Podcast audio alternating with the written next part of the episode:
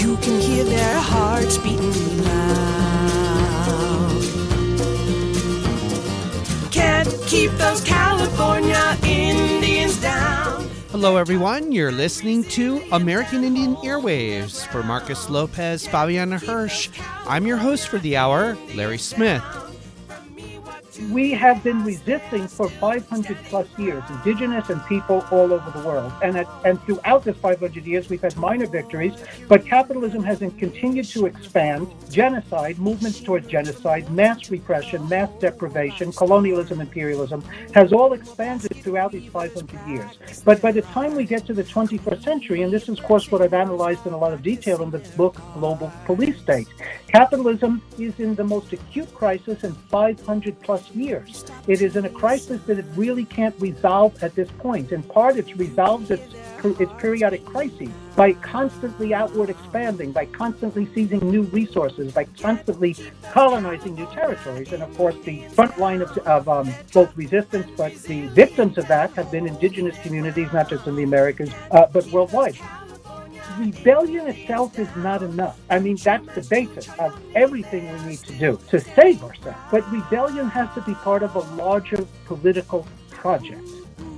On today's program here on American Indian Airwaves, we'll hear part two of a two part interview with Dr. William Robinson on the global police state, what the Biden administration means for indigenous peoples in the future, the global economy, plus more. You're in tune with American Indian Airwaves.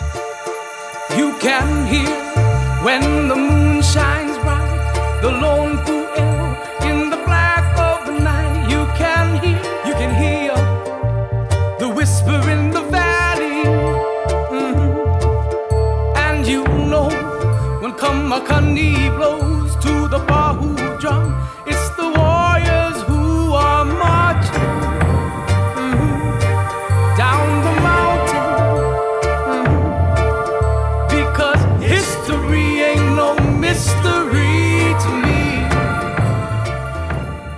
On today's show, we're going to talk about the global police state with William I. Robinson. As you well know, uh, KPFK cannot operate unless uh, it conducts uh, periodic fund drives, and KPFK is an essential part of the public media landscape, and it's one of the few places where you can hear Indigenous voices and perspectives, such as here on American Indian Airwaves. And American Indian Airwaves has been around since 1973 in different shapes and forms and different co hosts over the generations and bringing you those grassroots perspectives here on American Indian Airwaves and KPFK. And we want to ask listeners to, despite the hardships that a lot of us are going through, is to help keep the station alive, help breathe life into the station so they can grow for future generations. And yes, it is KPFK's fund drive. And yes, you can support financially with making an online pledge at the kpfk.org website, or you can pick up the Global Police State by William Robinson here on American Indian Airwaves. It's a $125 premium. That phone number is 818 985 5735. And we're actually going to play excerpts from a brand new interview we did with Dr. William Robinson this past week. And we're going to play just snippets of it to give you a small taste of what you can read if you pick up the book, The Global Police State by Dr. William Robinson, as a $125 premium as a thank you gift for uh, supporting Indigenous voices here on American Indian Airwaves as a way of supporting recording alternative media such as KPFK here on FM 90.7. And the, the Global Police State talks about global inequity, global capitalism, and how we've reached this historical and contemporary junctural point where there's vast inequity, vast disempowerment, smaller concentration of wealth by a handful or a few thousand people throughout the United States, and how millions and millions of people are are either in poverty, slipping into poverty, or heading towards poverty, and what we need to do to mobilize against these the transnational corporations, to mobilize against global capital, and help create a uh, sustainable future for all. Marcus. Hey, Larry, you're so right. When we talk about the American Indian Airwaves many years of broadcasting. As you said, Larry, this book, The Global Police State, indicates certain things and certain aspects of capitalist accumulation, capitalism, and all those things you hear about. But one of the things that the Global Police State book by William I. Robinson talks about not only capitalism has become a system of repression, but Robinson argues that the emerging megacities of the world are becoming the battlegrounds where the excluded and the oppressed face off against the global police state. That battleground of excluded and oppressed face uh, is the indigenous peoples. What we have shown you, the listeners, that aspect of the front line of indigenous struggles, whether it be the Mapuches or whether it be over there in the Honduras or Mexico or Canada or United States, we can see that these areas of repression has really signified something, and we give you those reports of the frontline struggles of indigenous peoples and their take on it, whether it be the Zapatistas, the Mapuches, or whether it be the people just recently in the pipelines and the man camps. But we see this that it's really important to give you that our listeners that different alternative. Now, Larry, the book Silicon Valley and Surveillance Capitalism, a subsection within the book talks about the revolution in military affairs, RMA, and that that this chilling new system of warfare and repression made possible by more advanced digitalization, including IA-powered autonomous weaponry such as unmasked attacks and transportation of vehicles, robotics, soldiers, and the new generation of super drones and flybots and other micro uh, drones, hypersonic weapons, microwave guns that immunize nano weaponry, cyber attack, and I can go on more and more and more. But yet, the whole point of Larry, indigenous people, we've seen it in Standing Rock and we've seen in many other struggles, that this aspect uh, to understand what is going on and understand this new militarized accumulation of not only digitalization but the weaponry that occurred has created a sense of the culture of information technology. And Larry, we need to know this, and you need to pick up the book, The Global Police State. Pick up the book. It's $125. That is a, a gift that we give to you for your donation to KPFK, and especially if you support the institutions or indigenous groups, you groups that are in the reservations that we reach out to, the community groups that are in the casinos, you know, that $125, couple of chips, hey, we'll take it. Your donation, and you phone the KPFK number at the same time, um, if you want to go in the internet and we're there, kpfk.org, Larry. Thank you, Marcus. Yeah, absolutely. And, you know, when you're talking about the urban environment, about two thirds to three fourths of the native population lives in the urban environment. And, you know, the Pentagon, you know, refers to urban populations, right, where a majority of most people presently live and continue to live. But the urban environment is thought of the battlescape, the place where, you know, surveillance capitalism takes place, the place where militarization takes place, right? So urban environments, right, are these concentrated areas throughout the country where a lot of native people live, where a lot of relatives live, right? They are the fence line targeted populations, if you will, for this transnational capitalist uh, system that we live in, uh, where we see some of the greatest and most systemic forms of oppression where people are struggling.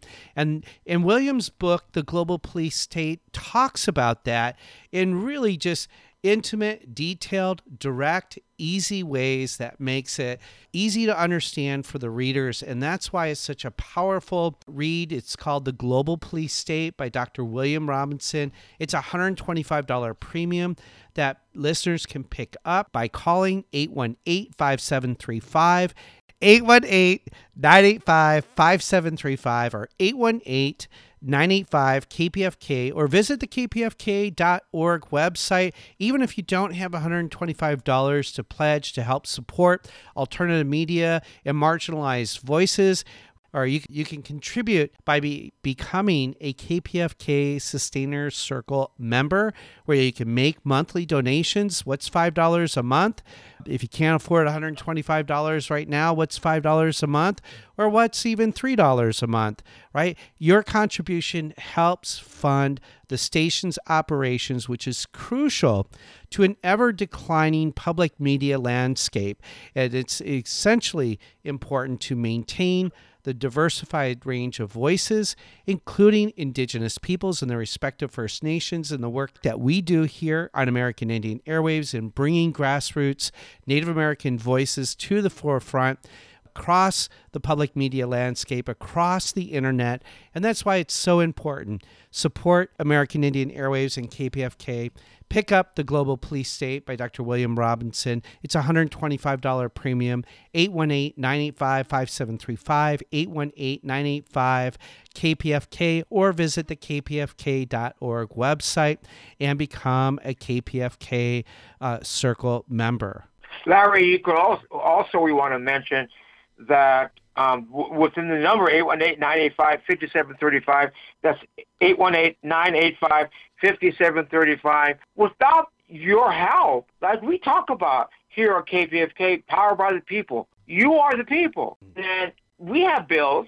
We have different things that n- need to be done. And just like our good friend Corey Dubin talked about, who's no longer with us, talked about put your ear where your wallet's at. And that is to say, all this, the, the transnational capitalist class, all that's a fancy word of saying that these people interrelated. And our discussion with William uh, I. Robinson talks about that, Larry, that we're going to play. It talks about, he talks about why this is important. He talks about the merger of national, international capital. He talks about these different things.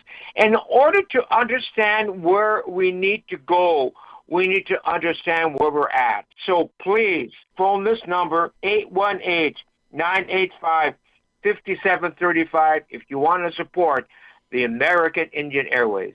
You're so right, Marcus. And, you know, one of the things when we talk about this global capitalism, and particularly here in the United States, is that, you know, global capitalism at its core or, or, rooted here in the United States is subsidized by indigenous peoples and their respective First Nations, is subsidized by indigenous peoples' traditional homelands. And we've reached a point in this settler colonial history and legacy where global capitalism is at a critical juncture that can no longer be sustained unless more and more people are driven into systemic poverty, unless more and more people are policed, if you will, unless more and more people are surveilled, which is a form of police surveillance, and unless more and more people remain and continue to be forced into deeper forms of oppression, which violates people's basic fundamental human rights. And that's why this book is so important.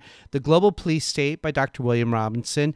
It's a $125 premium. You can pick it up by calling 818 985 5735, 818 985 KPFK, or go to the kpfk.org website to pick up the book there, or become a KPFK Sustainer Circle member by making monthly pledges to help support us here on American Indian Airwaves and KPFK. Support those marginalized voices, support those multiple perspectives that help inform, educate, and empower a larger enlightened consciousness of listeners out there in the public media spectrum out there and listening to KPFK and out there listening to American Indian Airwaves. And Marcus, we had the pleasure and honor to interview you, myself, and Fabiana Hirsch, who's part of the American Indian Airwaves Collective, of interviewing Dr. William Robinson on the global police state.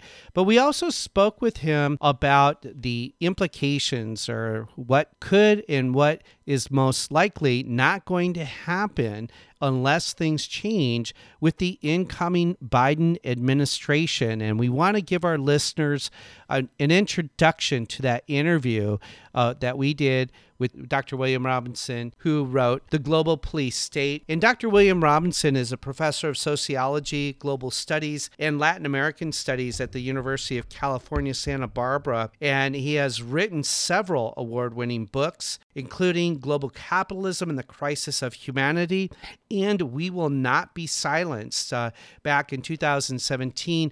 And this is his brand new book called The Global Police State here on American Indian Airwaves.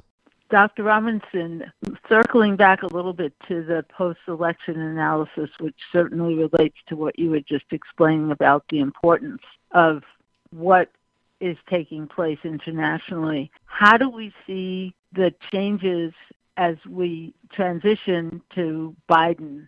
And what do you expect that to bring? Because a number of people feel as though after the horrible repressive years of Trump, having Biden is going to be, I wouldn't go so far as to say post racial, but certainly more open in terms of how the Biden administration may look at some of these issues, especially given who his vice president is. Right. Well, I'm not. I am not so optimistic. Uh, it, although if there's intensified struggle from below in an organized way in a mass rebellion, this incoming administration may be pushed in a different direction. But let me explain why, at least things being what they are right now, why I'm not so optimistic. But if I may, I'd like to start with the analysis of the elections because we're not out of the woods and we're still going to be facing the threat of fascism. And the policies at least that have been articulated so far coming out of the Biden administration, is going to aggravate the conditions that generate a fascist response. So, if you'd allow me to first make a brief analysis of the elections and then culminate with this point of what we should expect. We, we know, and I know that uh, your listeners have heard this from other people, but remember, these elections were extremely close, and they were not for me a vote for Biden, but a vote against against Trump. And we know, know we now have some significant statistics that 70 they were historic elections, largest elections in U.S. history. And I think that massive participation in the elections, this massive outpouring, is because masses of people are hung- hungry for change. We know that 79 million people voted for Biden, but also 74 million voted for Trump, and they're still going to be around. And we need to analyze why they voted for Trump. And the biggest winner, and no one is speaking about this, not even not the media, no one, is 80 million people abstained. They felt there was no no purpose in even participating in these elections. And we did not see a blue wave at all.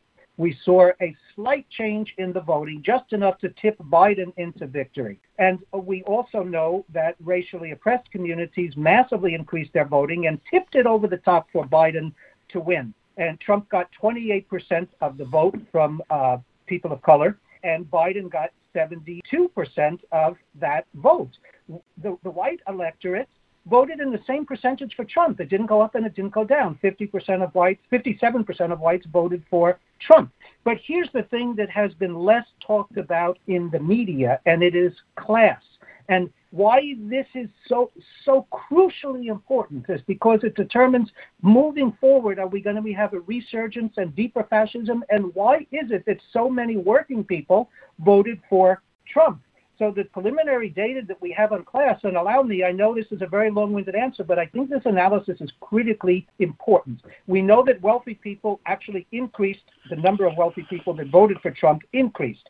But here's the thing. Among people that are working class less than 100,000 uh, in income a year for a family, and especially less than 50,000, they did vote in the small majority for Biden. But 43% of poor people, 50K and under for a family, voted for Trump. so what does this mean? The reason I'm saying this is because we're not out of the woods. The threat of fascism is not only still there, but Biden's policies, as he so far articulated, articulated them, will only fuel the fans of fascist mobilization. And let me explain why I am saying that. Tens of millions of working class people, the majority of them white, voted for Trump. And so, what's going on with this base? Apart from racism, there's no way we're going to justify uh, racism. And here I'm not talking about the far right wing militias that are openly racist, the Klans, the Proud Boys, all of them. I'm talking about he got 74 million votes, among them tens of millions of workers, the majority white. Well, the working class in the United States, including the, the white members of the working class that previously were comfortable, had stable employment in the 20th century, had privileged, had comfortable lives, had higher incomes, had pensions, et cetera, et cetera. These masses of white, poor white workers are moving downward. They've been totally destabilized by capitalist globalization, by neoliberalism. They, they, they're experiencing under and unemployment. They're experiencing total economic and social insecurity. And how do they respond to this downward mobilism, this assault by neoliberalism and capitalist globalization going on for 40 to 50 years now? Well, they've been mobilized by Trump with a false promise, of course. In part, they've been mobilized by uh, coded ra- and open racist language to say, no, the problem are um, uh, blacks, immigrants, and, and so forth. But in part, they've been mobilized, and the Democrats did not mobilize them. They've been mobilized because Trump says to them, I'm, I'm going to improve the economy. I'm going to give you jobs. I'm not going to cut any jobs. They're responding to a real, Trump's message responds, it's a false promise, but it responds to the real suffering of tens of millions of white workers who are also mobilized by the racism of Trump. And the Democrats brought us to the doorstep of Trump. They have not offered anything. On the contrary, the Democrat policy during all the Obama years, during all the Clinton years, and Biden is all part of that. The Democratic policies have been neoliberalism, has been capitalist globalization, has been meet the needs of the transnational capitalist class, of Wall Street, of the military industrial complex, wars abroad, and austerity at home. And all of that has accelerated this destabilization of the working class in general and those white workers too. And, if, and so it is that destabilized, immiserated condition, the real suffering of these white workers that the fascist base and the race, the fascist mobilization and the racist mobilization recruit them on the basis of that suffering. So if the Democrats and Biden does not offer something real, some real change, that mass base is still going to be organized by fascism.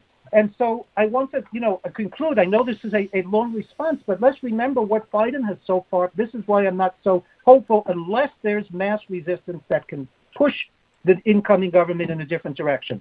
Biden already said he met with bankers in New York shortly after the convention when he became the nominee. And he said, Don't worry, nothing will change. I'm still going to meet your interests.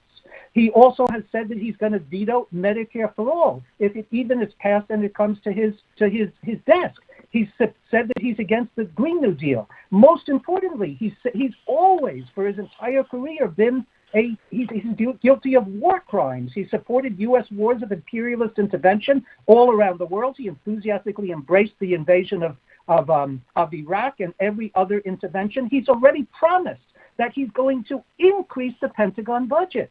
If you look at the Pentagon budget combined with the Homeland Security and the intelligence agencies, their official budgets, not even secret spending, that is a trillion dollars a year, and he is going to increase it. He's already declared for the last 25, 30 years, he's always said we need to cut Social Security and Medicare while increasing the budget for the Pentagon. He hasn't said anything different at this point. He's really he's always been extremely close to the military industrial complex, tech capital, tech capital, Wall Street, credit card industry, big pharma.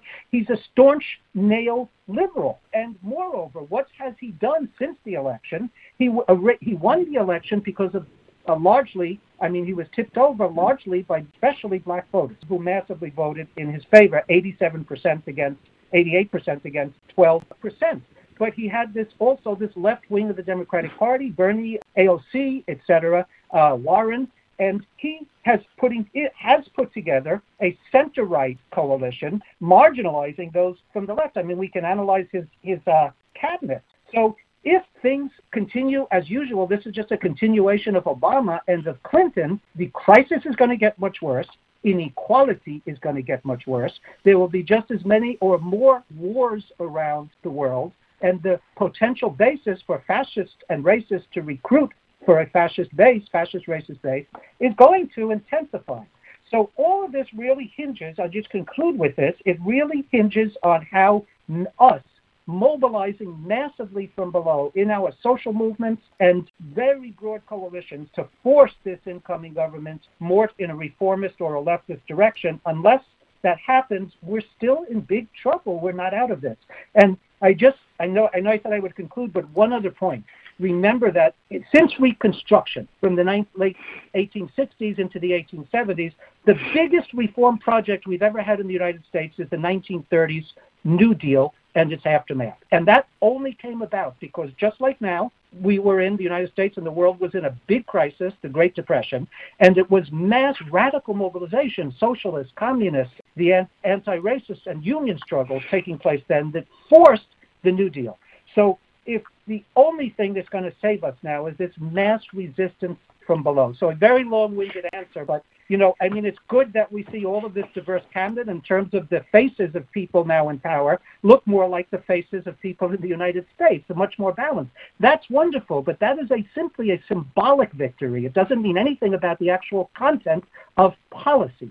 That remains to be seen. And Biden's cabinet doesn't give us much room for hope uh, currently, at least who's he's named so far to that cabinet and you're listening to American Indian Airwaves. I'm one of your hosts, Larry Smith. And I'm Marcus Lopez. And you're listening to an interview that Marcus, myself, and Fabiana Hirsch did with uh, Dr. William Robinson.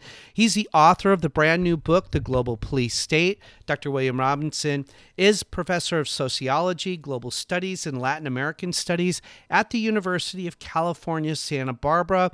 He's authored several award winning books, including global capitalism and the crisis of humanity, and we will not be silenced. And he was speaking on the global police state and the possible implications of an incoming Biden administration and whether or not, right, the global police state will continue throughout his administration or what people can do to help stop the global police state. And you're listening to American Indian Airwaves. And yes, we are in fund drive mode here on KPFK. Please support KPFK Please support alternative media. Please support marginalized and alternative voices, such as Indigenous peoples and their respective First Nations here on American Indian Airwaves. Become a supporter. Pick up the book, The Global Police State. It's a $125 premium.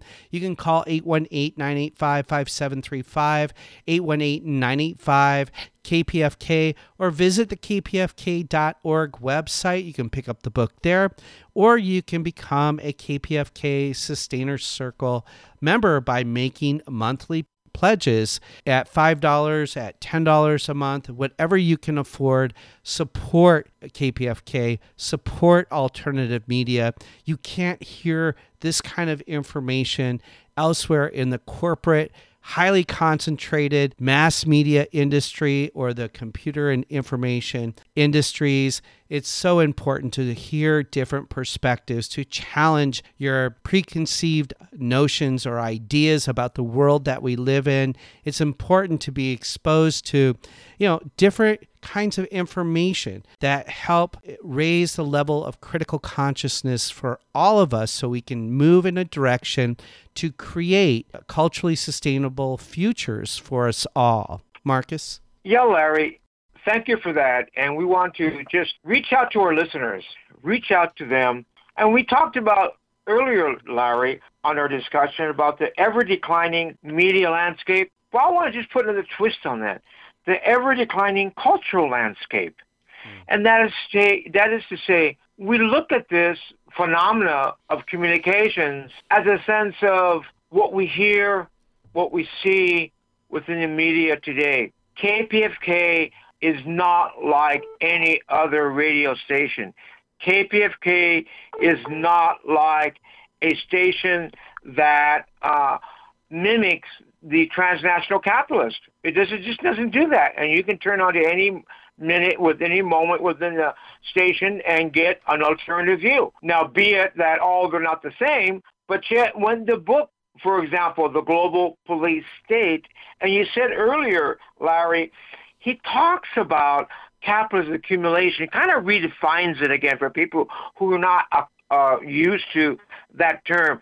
But when you said, and you were polite, that we were subsidizing you know, the capitalists and its emergence of a 13 colonies to its just mega approach to a world power during the First World War and then finally breaking out of the Second World War, we can see that the uh, capitalist accumulation and in the known, there's never been that much accumulation and that much about the development of the economy and a society, given the fact that First Peoples, Indigenous peoples, Indian peoples, however you phrase it, created the resources and the labor in order to create the accumulation of capital to Europe and back to the 13 colonies, and then in turn the genocide, the Holocaust, the atrocities, the murder, the rape, the brutalization, as in California, Benjamin Madley talks about the Californian killing machine, the development of this killing machine, the development of this police state that they need, the military and militarization in order to protect capital, in order to protect capitalism. There's other native shows, Larry, that talk about, well, have different Native people's views about their culture, whatnot, but they don't go at the root of the matter.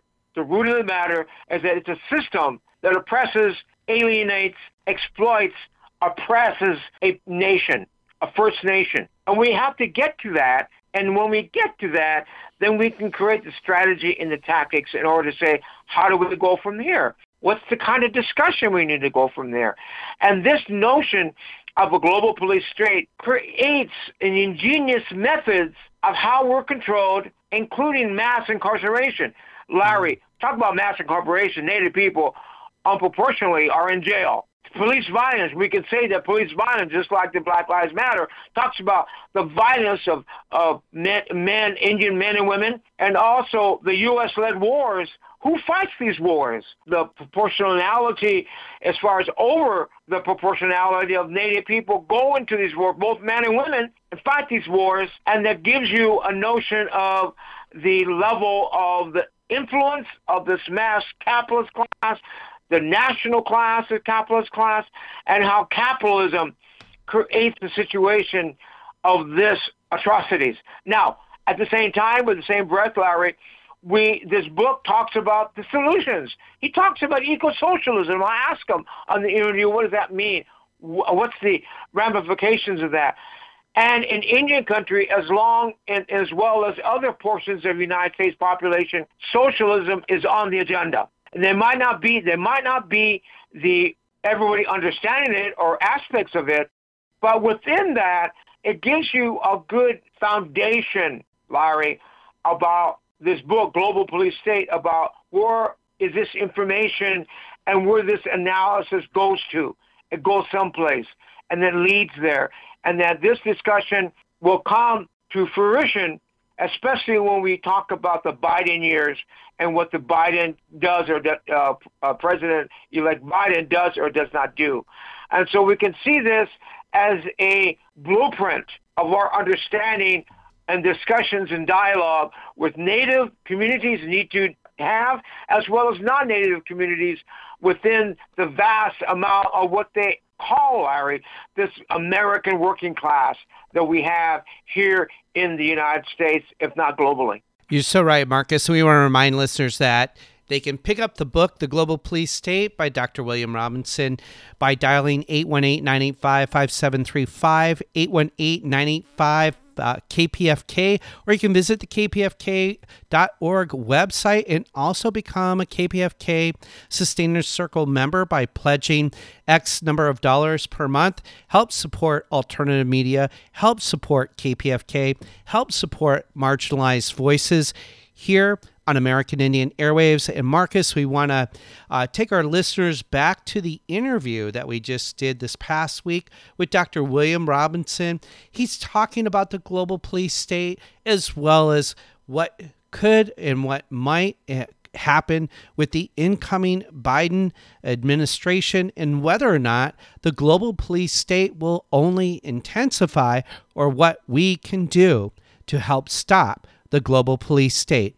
And now, Dr. William Robinson, professor of sociology, global studies, and Latin American studies at the University of California, Santa Barbara, on part two of the global police state. Yes, Professor, you talked about the in your book, the global police state. You talked about this difference between the 30s fascism national capital and the 21st fascism transnational capital. And then you talked about the preemptive strike of fascists around the world, even with the United States. In in addition to that, you within the book you said, and I and I read in Europe, the far right and the neo-fascist movements were following a very, a very similar path to Trump in terms of recruiting formerly privileged among the working classes who are yes. suffering under the crisis of scapegoating, scapegoating Muslim immigrants and other vulnerable sectors, promising to stabilize the situation for these precarious sectors. Now, within that, those sectors, this preemptive strike, what is that in relationship to the Indian population within the United States? Absolutely. Well, let's talk about that now head on, the indigenous population in the United States, and link that also to the issue of, you know, of, of resistance, which is the only thing that's going to save us now. But um, taking that story back to put it in context, as you were just pointing out, that, that Nazism in Germany had a mass base. Germany was in well, the whole world was in great de- the Great Depression, but Germany was suffering more than any other of the rich countries, unbelievably. And the Nazis reached out to a portion of the German workers and, and promised them something, and that's why they got mass support. Now, the other portion of the and the people in, in Nazi in, in because fascism only has the in group that fascists try to mobilize and say we're going to meet your needs, we're going to respond to your suffering, and they do so of course through racist and fascist ideology. But the other mass of the population is excluded in fascism and targeted for genocide, as far targeted for marginalization, for repression. Of course, that was the Jews as well as the Roma, uh, that was called back then the Gypsies, um, uh, homosexuals, socialists, and communists in, in Germany, and they were subject to, to genocide. So the same thing now in the United States with the threat, threat of fascism. Fascism has to appeal to a mass base, and it has to appeal on the basis of real suffering from that mass base. So previously I was saying, what's that mass base? disproportionately white workers who are now incredibly suffering, who are going to be whipped up by uh, racism. But what is the mass, the scapegoats, and that significant portion of the population outside of the fascist project? And that is the mass of, in, that is among them are the indigenous and the mass and the immigrants and the mass of, of, of workers that are going to be scapegoated and, and not even intended to be mobilized by, by fascism. And in that regard, and you know, we, there's always the insight that the most oppressed are not always, depending on the political and ideological and cultural circumstances, but the most oppressed and marginalized are the most threat to the system and the most militant in resistance.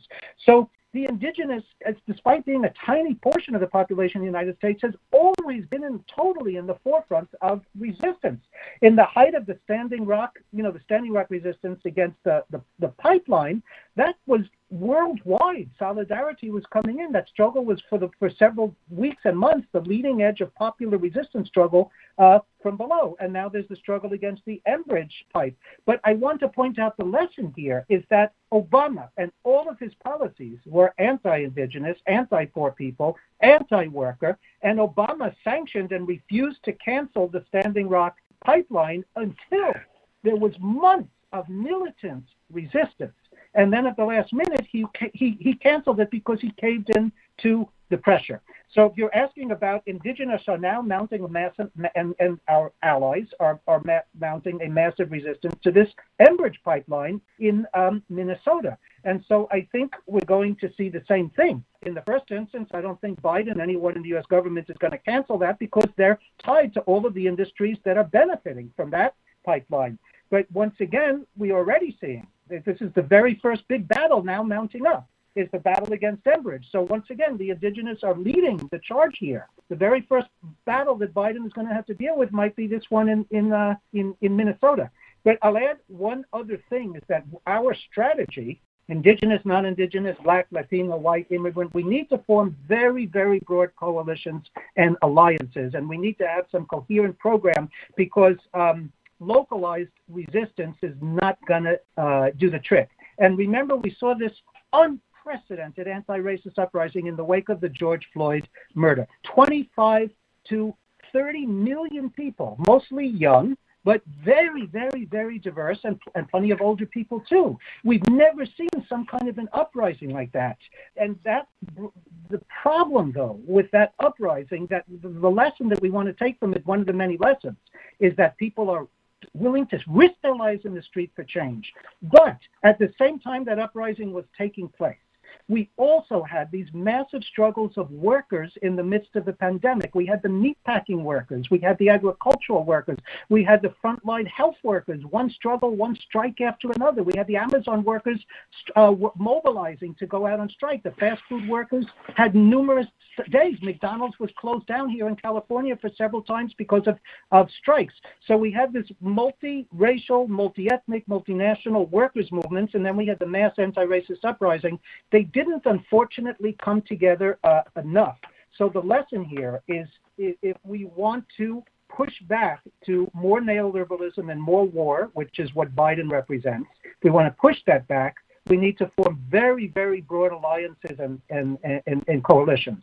I want to speak to, to localism because when we talk about indigenous struggles and and uh, certainly Standing Rock's important. Certainly the Enbridge Energy Line 3 pipeline is important. But there's so many struggles wherever people are, right? Indigenous peoples are there, and those living histories are told through Indigenous peoples that are from the lands that most people are settler colonialists uh, living on uh, on indigenous people's lands, and I can't help but think of you know other struggles like uh, Oak Flat, which is under threat. The U.S. Uh, Forest Service is going to be uh, go, moving forward with its land exchange with uh, Resolution Copper, which is a subsidiary of Rio Tinto and BHP Billiton, and they're going to build the largest copper ore mine pit in the world. That when it's done, it'll leave a two mile radius open pit, destroying sacred sites and amongst all kinds of other ecological harm, but cultural harm, ecocide and dem- forms of ecocide and democide for indigenous peoples in that region of the world. And so there's all these different struggles in, in different parts of Mother Earth within the United States, but also outside of the United States. So in, in talking about the larger national international coalition or struggle if you will or or the collective pushback how do you imagine that where it takes into consideration and centers indigenous peoples in all these different places of Mother Earth, but centers indigenous peoples and their respective First Nations is part of that spectrum of coalition pushing back against the transnational capitalist class and uh, this uh, system of, of capitalism. Sure. Well, you know, I always argued, and not just myself, many people, as as uh, have, uh, more and more people are coming to realize, localized struggle, immediate struggles at a particular point of struggle, whether it's the the Standing Rock pipeline and now uh, Enbridge, or whatever it is, localized struggles might have uh, momentary victories at the local level. But if not, if they're not connected to larger projects of social struggle and of political change, political projects, uh, they're not going to do much in the, of themselves in the in the long run. And there are important lessons here from Latin America. Colombia, which has spent a significant amount of time in, has an indigenous population which is between one and three percent of the total national population. Yet they're in the forefront of always have been in the forefront of struggles in Colombia, but not because they're just fighting particularly localized struggles, but because they have li- linked up and very often given leadership to uh, major other sectors, such as the peasants, uh, such as uh, students and work- workers. And so that they've created they, they're leading very, very broad alliances, and the issues they take up are specific issues that are specific to the indigenous communities and the, and the resources and land which is being which they're fighting for, but they also take up issues of fundamental change in Guatemala and targeting the extremely repressive uh, system there. And look at Ecuador, the same thing. Ecuador, the indigenous, which is actually is a small majority in Ecuador, but they have always been at the forefront of any progressive thing going on in that country. But every time they leave their own territories and they march to the capital, Quito, in Ecuador. And with it, they link up with worker struggles, they link up with peasant struggles, with poor people struggles, and of course, the same thing in Bolivia. So I think what we need to do, and as much as many people, you know, don't talk about class here, we need to link the struggles of oppressed peoples, such as whether indigenous in the United States or those victims of racism more generally in the United States, we need to link that with working with the struggle of the working class and have a program and a project of the working class. Because what is the common denominator to all of the oppression and exploitation we face? It's global capitalism. And you're listening to part two of an interview on the global police state with Dr. William Robinson here on American Indian Airwaves. And now back to the interview. Uh, it's the reason they're building that pipeline in Minnesota right now is because it's wildly profitable and because the, the fossil fuel industry is experiencing uh, expansion and, and profit making, and that that is the common denominator to that. Why have the meat meat packing workers sent back into the factories where thousands got infected and, and, and dozens and dozens uh, died because that's the capitalist class wanting to make that uh, profit. We also know that, for instance, the healthcare workers do not have any money for, do not have any protective uh, enough protective equipment. Yet we, there was a recent report that hospitals are charging are 18 times more than the actual cost of treating COVID patients. If the cost is $100, they're charging 1,800, 18 times more. So there's a common denominator here, which is global capitalism. And we're obviously not going to overthrow global capitalism anytime in the future. But when we identify that common denominator, then at the center, the center of our struggle is a global working class in all of its diversity and all of its different different locations. So, I mean, I know I'm putting out more than you've actually asked me here, but I think that we've always said that local struggles need to be linked to national struggles, and national struggles need to be linked to transnational struggles. And this is because at the local level, at the national level, at the global level, the common denominator here is our complete domination by the drive to make profits by this, this ruling class hanging above us. And the, the political agents of the transnational capitalist class, which right now is going to be the Biden administration. Yes, uh, Professor Robinson, you discussed in your book, The Global Police State, you quoted as Albert Einstein. You said, if I had an hour to solve the problem, I'll spend 55 minutes thinking about the problem and five minutes thinking about the solution. Later on, when you talked about the battle for the future, you stated any resolution to the crisis requires a radical redistribution of wealth and power downward mm-hmm. to the poor majority of humanity. Now, social justice requires a measure of transnational social governance over the global production of financial system as a necessary first step in this radical redistribution, which in turn must link to the transformation of class and property relations and a struggle for what ultimate, ultimately must be an equal socialism. I think this was the crux of the matter of the book. Your comments, please. Sure with regard, first of all, to a massive redistribution of wealth and power downward, that again, and that is our, the only way that we are going to survive. I mentioned those the data about 1% controlling 50% of the world's wealth, 80% is only 5%. And I've also mentioned that in the pandemic, this inequality has only intensified. And I do not see that the in, in, even when we emerge from the pandemic, it's going to continue to intensify absent this redistribution of power and wealth downward. But that redistribution will only come about through massive, through massive struggle. And Uh, with regard to eco-socialism, there's two dimensions to that. You know, social all socialism means there can be repressive socialism, there can be democratic socialism. There's a thousand varieties of socialism. But all I mean by socialism there is fundamentally a system in which the resources and the labor of humanity is organized in order to meet social needs rather than generate private profits It's all of humanity's resources, all the work we do is organized towards private profit under capitalism and organized to meet social needs under socialism. And of course, the eco part, the ecological dimension, is we face an existential uh, crisis if we don't uh, create a different social order, a different global economy, which is sustainable, uh, which can be reproduced. We're going extinct. But you know, there was also another report just released recently, and I've been expanding on that, this data in the new book I'm writing. That here in Los Angeles, there is at any given day 135,000 homeless people in the streets. And that doesn't even include disguised homelessness, people that have to live in their cars, or families that have to live in their cars, or families that have to simply sleep on the couch or the floor of some friend or some neighbor, or three or four families that have to share a one or two bedroom apartment. So we have this massive housing crisis with 134,000 on the street. By the way, in just in, two, in the first 10 months of 2020, a thousand of them died on the streets. But at the same time, there are 94,000 vacant homes and apartments in Los Angeles.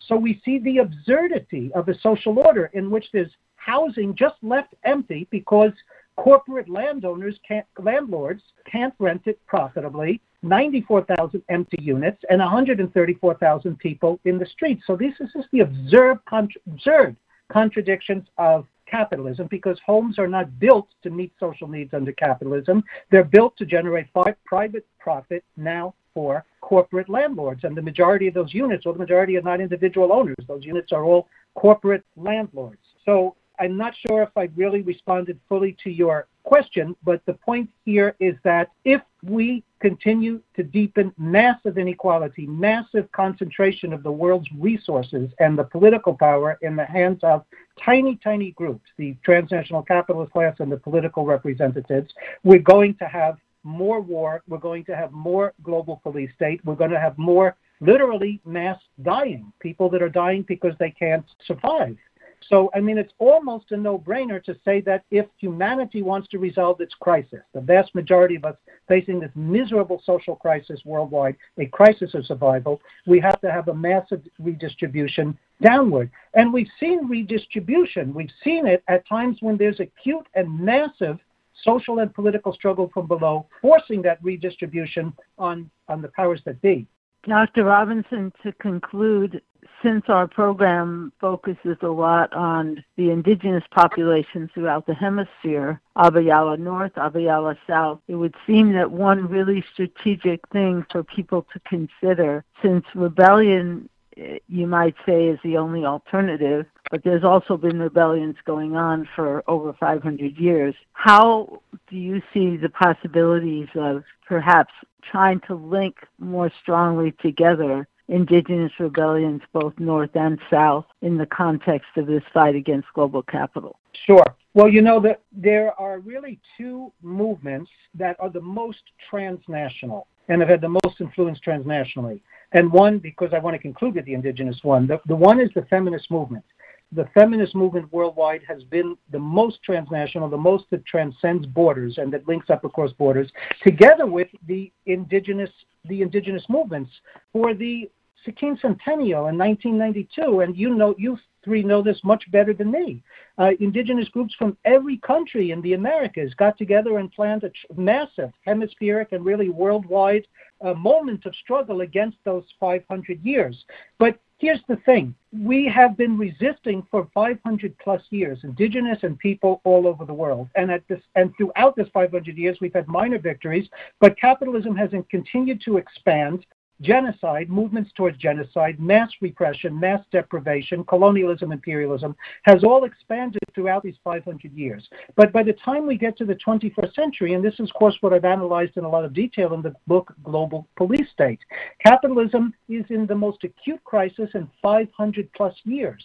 It is in a crisis that it really can't resolve at this point. In part, it's resolved its its periodic crises by constantly outward expanding, by constantly seizing new resources, by con- constantly colonizing new territories. And of course, the front line of, the, of um, both resistance but the victims of that have been indigenous communities, not just in the Americas, but uh, but worldwide. But capitalism now has gotten to the point where there's no human being on the planet which is outside of the system. There's no human being on the planet that has not been swept up into crises of survival in the face of this system, and we are in the brink of generalized war. We're living in a global war economy. Of course, all of that is analyzed in in, uh, in global police state. So our battles are in a new moment in history, a moment where capitalism cannot survive much more into the future, and in which the fate of every local community is now bound up with local communities everywhere else on the planet. There's incredibly new, profound interdependencies amongst all of ourselves, uh, interconnections amongst all of ourselves. And at this point, but I'll conclude with this because you used the word rebellion. Rebellion itself is not enough. I mean, that's the basis of everything we need to do to save ourselves. But rebellion has to be part of a larger political project. And so that that's why you, my role in this, I'm older and I'm in bad health. I can't go out into the streets, but my role is to try and provide the analytical and the theoretical inputs for peoples all over the world to get a better understanding of the system we represent, of that common denominator to all of our struggles, which is global capitalism. And so that we may mount more effective rebellions, more effective resistance, and which is why I was pointing out that we had we had 30 million people resisting racism in the streets, and we had tens of millions of workers fighting back in their workplaces, and those two did not link up.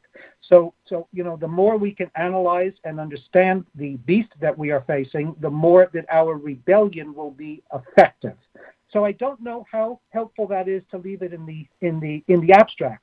But the more we can understand, you know, the concept of global police state is one that brings together how the system has more and more repressed transnational systems of transnational repression, how it relies on war and repression in order to also make profit. It's an incredibly profitable enterprise, and how it is turning towards fascism and far right authoritarian and authoritarianism and dictatorship to keep a lid on the system. So in 2020, accelerating with the pandemic, we're in a situation that we have not been in in 530 years, a new, completely new you know, qualitatively new situation with global capitalism and its crisis. The moment of silence is over.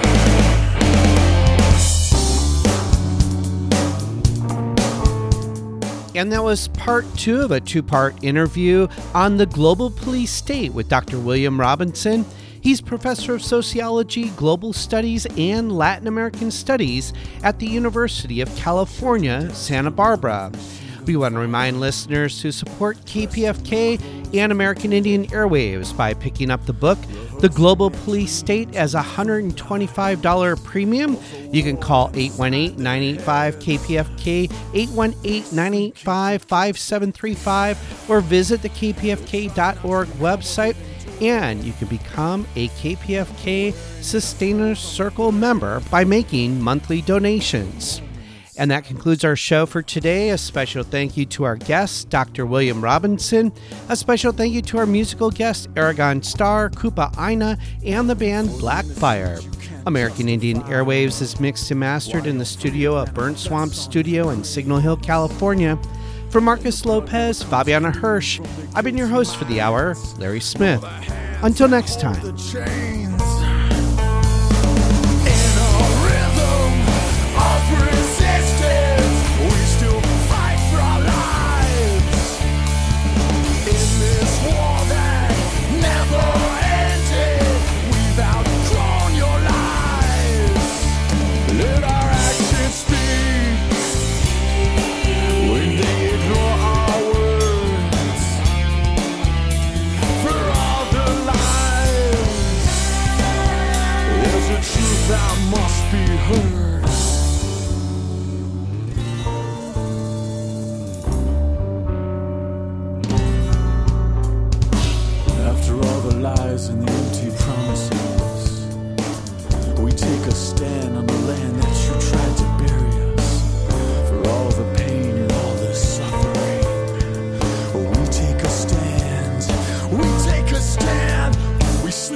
Against our fears.